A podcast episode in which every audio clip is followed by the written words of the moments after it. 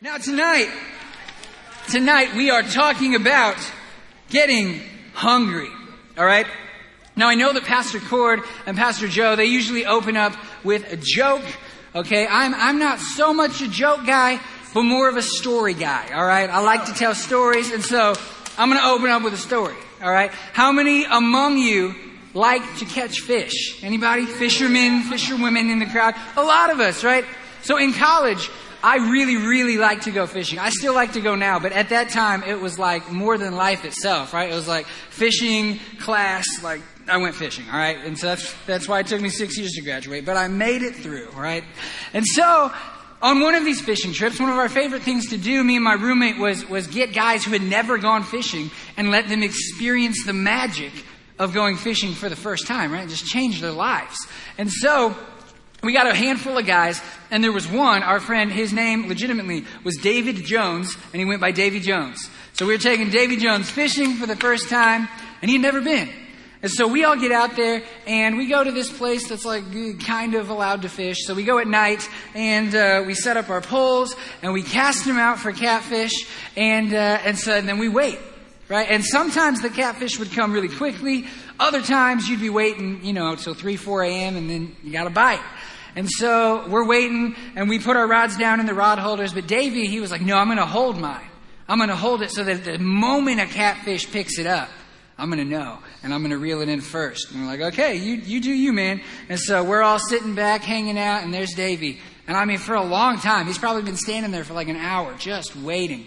And so my buddy Trey Schleif, good friend of mine from St. Louis, he decides to pull a little prank on Davy Jones, all right? So Davy is like locked in on, on the tip of his rod, just waiting for it to move. And so Trey comes up behind him, and the catfish rods, they're long. Like, so he's holding the handle, but there's still about a foot of handle left. So Trey comes, and he just, he just taps the butt, which makes the tip go whoop. And so Davy, oh, he thinks he's got a fish. And so, ah! nothing there. And so we're all laughing, but he doesn't know. And so he casts it back out. Wait another five minutes. Trey sneaks up behind him. Boop. Ah! And we do that probably four or five times until we just couldn't hold it anymore. Started laughing so hard we can't breathe. Davy was not as in, in like amused as we were, but it was funny, right? It was. And so we got Davy pretty good that day.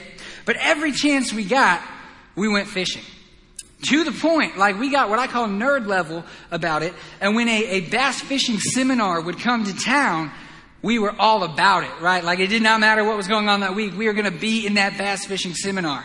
And so we went and we would sit in these classes and they'd talk for like an hour, right, on different, uh, like Texas rig and Carolina rig and, and, you know, different crankbaits and stuff like that. And we were just eating it up, right? We were so hungry for what they had to say. Like I didn't take notes in school, but I took notes at the bass fishing convention, right? That's how in it we were.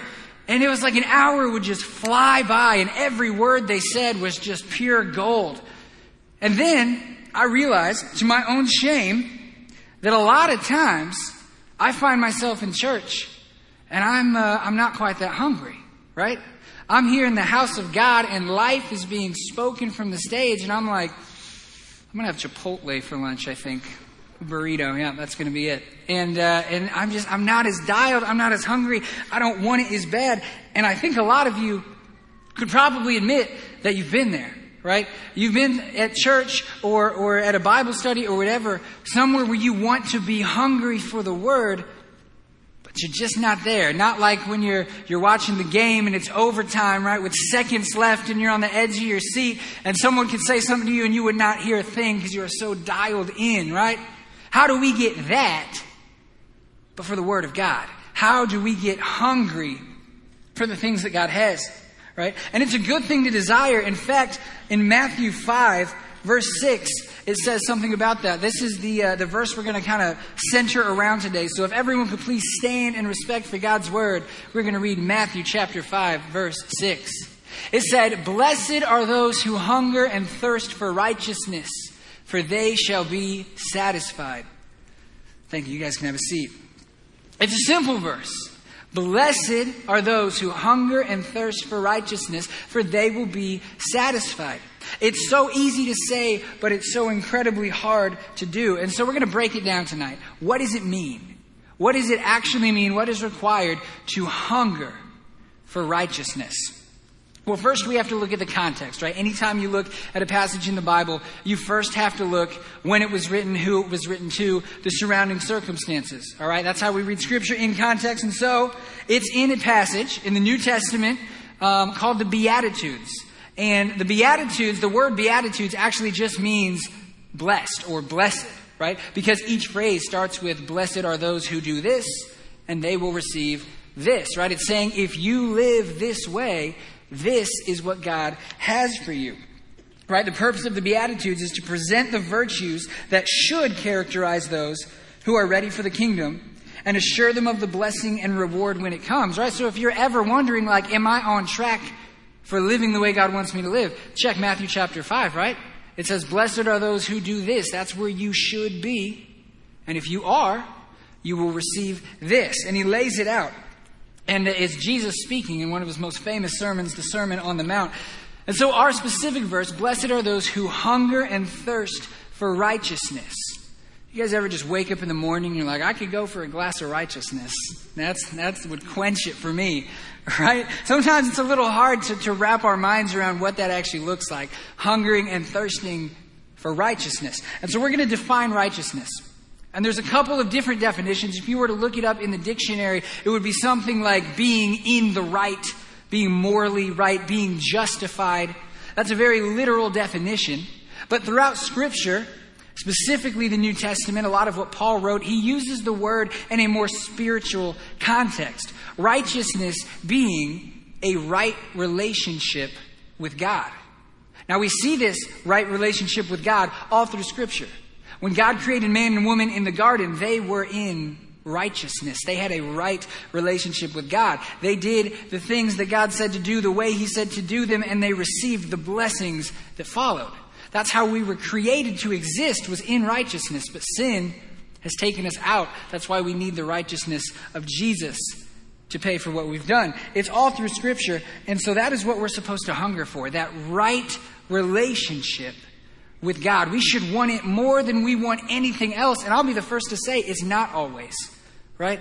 And I wish it was, but it's not always. And if, if we are where we're supposed to be in our faith, we should have it. And sometimes that gets discouraging to me because like I'm trying to go hard for God and it says that if I'm if I'm where I need to be then I'm going to hunger for righteousness. And some days like I hunger for food, real food, you know? Chipotle food specifically, more than I hunger for righteousness. I'll hunger for, for time with my friends or, or with my wife. Not bad things at all. But when you start hungering for something more than you hunger for a right relationship with God, then it becomes a, a bad placement in your life. And it's going to cause trouble, even if it's a good thing. And so we see in Scripture that we're supposed to have this hunger. But tonight we're going to answer the question what if we don't? All right? What if we don't? It's really easy to look at Scripture and be like, I'm a Christian, I should do this, done. It's a little harder to ask the question, what do I do when that doesn't happen? Because I love Jesus and I don't always hunger for righteousness. And I think if we're being honest, a lot of us are in that boat. How do we get from where we are to having a true hunger for righteousness above anything else? The answer lies in one word transformation. Now, transformation is a theme we see all through Scripture. God is huge on transformation, right? We see big transformations like the Apostle Paul killing Christians one day and spreading the word of Jesus the next. We see small transformations when the apostles come and Jesus gives Simon the new name Peter because he is a new man doing a new thing. We see transformation all across Scripture. In Romans 12, 2, it says, Be transformed by the renewing of your mind. And that's where it starts, is in the mind. If we want to start being different, we have to start thinking different. As great as it would be just to wake up and say, I'm going to try harder to hunger for righteousness today. And then we go about our day the exact same as we always do. We won't, it won't work. We can't just try the same thing and expect different results. Transformation has to start with a different way of thinking. It says the renewing of your mind. There has to be a shifting from our current mindset to one that hungers for righteousness, but the same question still plagues us. How do we do it? How do we change our mindset? right? How do we get there? The key for transformation is impact. Impact. And, and impact is such a great word um, because how we're going to define it today is impact being something that affects you on a level that brings about lasting change in behavior. Something that affects you on a level that brings about lasting change. All right, and so um, I'll give you an example of, of impact. Do we have anybody who took martial arts? In, in the crowd. We got a couple, right? I love martial arts. I do. I got to take karate for two years when I was in uh, high school. I loved every second of it. It was so cool. And, um, and so when I was in karate, there were certain things that they would teach us that would have an impact on me and certain ones that didn't. So one of the things they told us right off the bat, right, was, and you've probably heard this, keep your hands up, right? That was like the golden rule. When you're fighting, keep your hands up. And it seems simple enough, but if you like to eat Chipotle and do no cardio, like myself, it becomes difficult after about a minute or two of, of taking swings at people, right? All of a sudden my arms that were here, they're kind of drooping here, and, and it gets a little bit more difficult. It's like, get your hands up. Yeah, I'll get my hands up. Yeah. I'm going to leave him here. And that's kind of how things went. And just the sensei telling me to get my hands up, that did not have an impact on me. I heard it. It was good advice. I wanted to remember it. I valued it, but it did not bring about change in my behavior. So it did not impact me. Do you want to know what did impact me? Taking a couple of these right to the face, right? That impacted me. Getting repeatedly punched in the nose will make you keep your hands up like nothing else, right? You're like, hands are falling down, pop, take one. You're like, oh, I didn't like that. Oh, but I'm getting kind of, oh, there it is again. All right, so the hands are up. I don't care how tired I am. I am taking no more thunder cookies to the noggin. Not happening, okay? That had an impact on me, right? It, it changed my behavior. Guys, what we need to do to develop a hunger and a thirst for the Word of God is let your faith repeatedly punch you in the face. Okay? Hear me out. Let it repeatedly punch you in the face. And what I mean by that is let it sink in. Right? Let it, let it sink in a level that you cannot go on living the way that you are because of what you have read. Right? And that takes more than just the verse of the day, I love the verse of the day, but the verse of the day is milk, it's not meat, right? Get in here and dig in and really dig in, right? We have to hold this book to such a high standard that when we read its words, we let it change our behavior, change the way we talk, change the way we handle situations. Let the Word of God repeatedly punch you in the face and it will change your life. I heard an amazing quote uh, when I was at CIY with the students. And my wife wrote it down for me, so shout out there. And it says, if you believe in God like you believe the sky is blue, that's information, not transformation. That's information, not transformation. Because we can all go outside and be like, yes, the sky is blue. I believe it with all my heart. And that does not affect a single decision we make the entire day. If we believe in Jesus the way we believe the sky is blue, that's information. It's not transformation. Guys, and I firmly believe that Jesus did not come to inform, but he came to transform. Jesus did not come just so that you would know that there is a way out of sin and death. He came so you would take it and become something more than you are. He came not just so that you would know there is freedom from your brokenness and chains, but so that you would be free from your brokenness and chains. And there is a difference between the two. So often we are content with being informed, but not transformed. And if we're going to hunger for the Word of God, we have to seek transformation. It is the key. We will only develop a hunger and a thirst for righteousness when we allow ourselves to feel the gravity of who He is. And that's something that's hard to explain. But but when it happens, it is, it is unforgettable. Right? For me, the thing that does it the most is, is musical praise and worship, right? I'm, I'm a music person, and so sometimes I'll just be singing, right? And I'll be singing the songs, and, and I'm doing my best. And I would love to say that it happens every time, but it's not an every time thing, but all when it does, right? I'm singing and we're going, and all of a sudden, it's like I can feel the weight of how great He is. And it just snaps and it's like, oh my goodness, right? And I don't know if I should like get down on my knees and like I start crying and I don't know why I'm crying and I'm questioning things. I'm like, what is going on? And it's because we get just a glimpse of the glory of God and it tears us apart. And it's amazing. But if we don't seek it, if we don't hunger for it, if we don't get serious about it, then those moments get further and further apart, and pretty soon we live our lives content with being informed, but never transformed. We have to feel the gravity of who he is. In John 6 63, it says, The words of Jesus are spirit and life. I love that. The words of Jesus are spirit and life. I heard a whole sermon preached on that one verse. The words of God are spirit and life. Right? And he just kept saying over and over again. He'd point to this word, he'd say, This is life.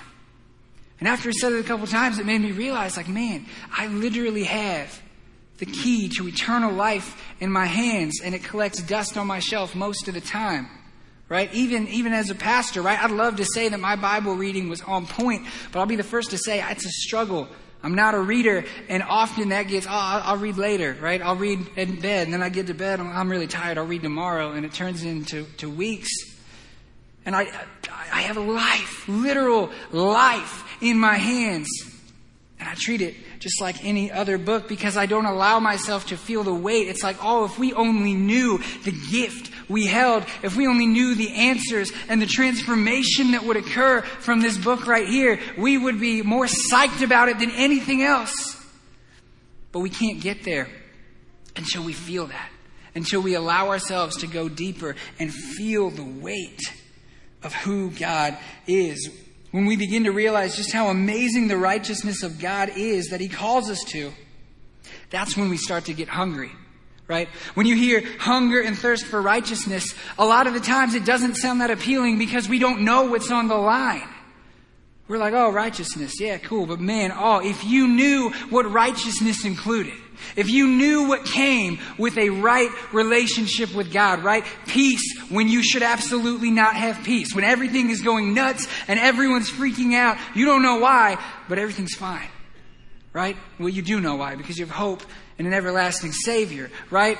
You have self-control when, when you're in a world of no self-control right? In a world of fear and anxiety, you have hope and confidence, right? These things that are just priceless and it all comes with the right relationship with God. But so often we don't know what we have. We don't know what is available to us.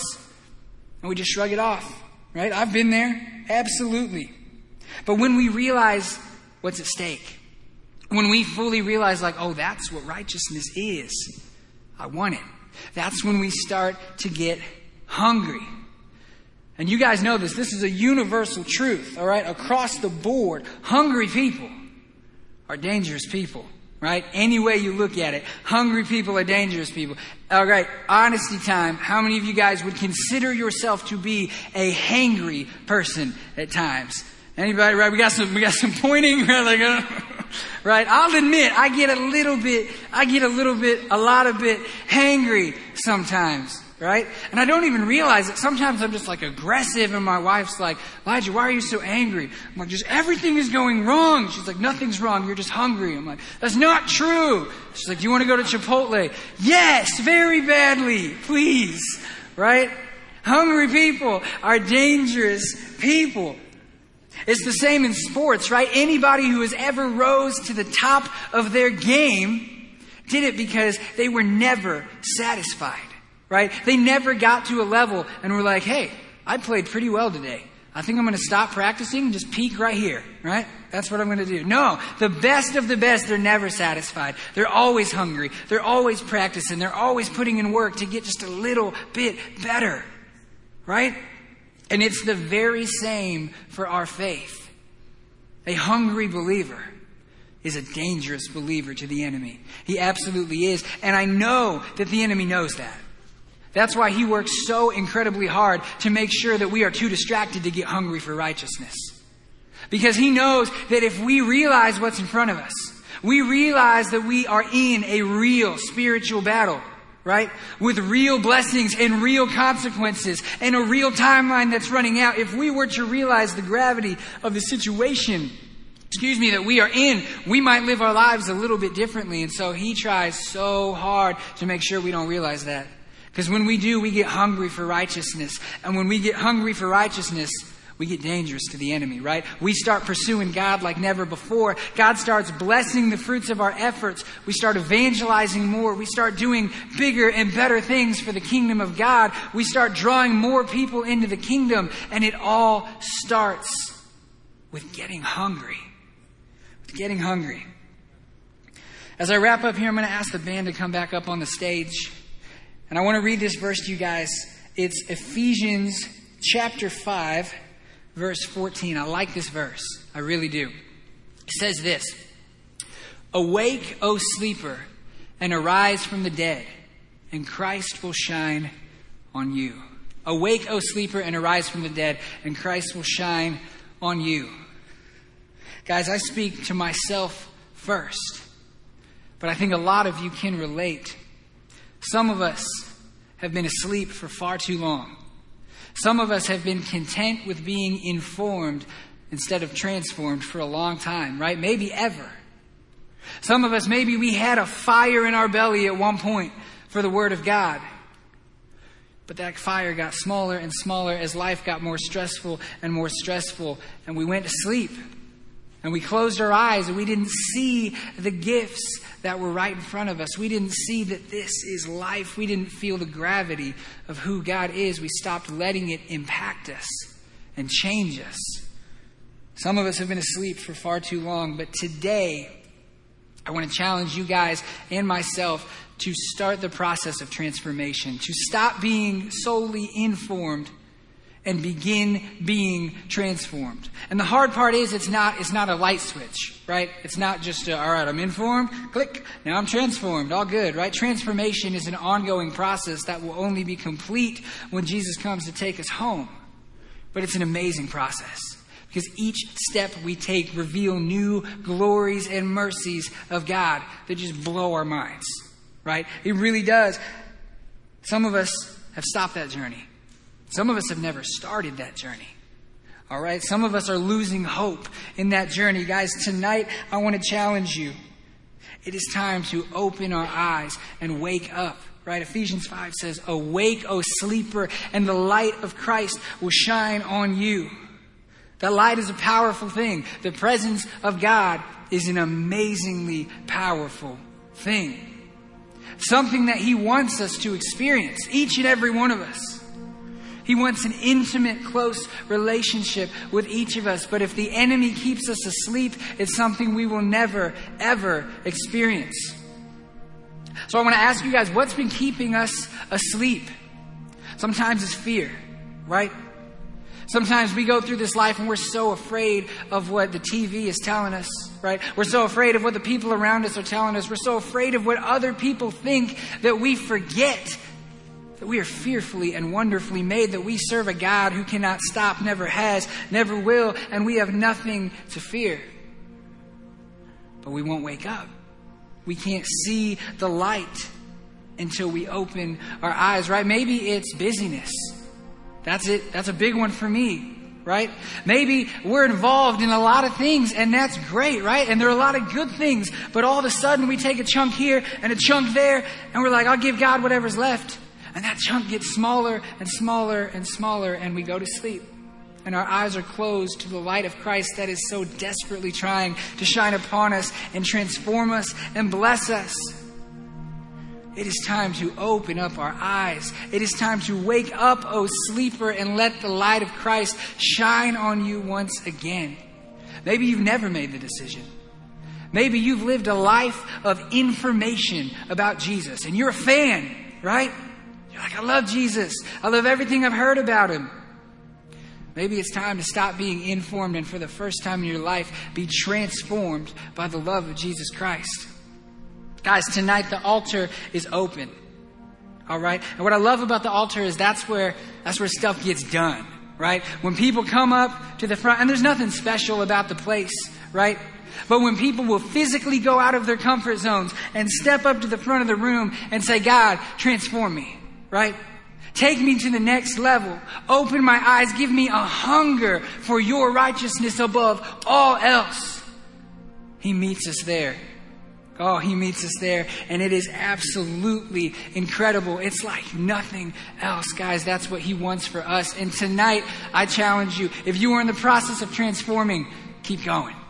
Don't give up. No matter how discouraged you get, no matter how hard it gets, keep fighting forward because it is worth it. If you've stopped your journey, pick it back up tonight. Whatever that looks like, it starts with the heart of worship.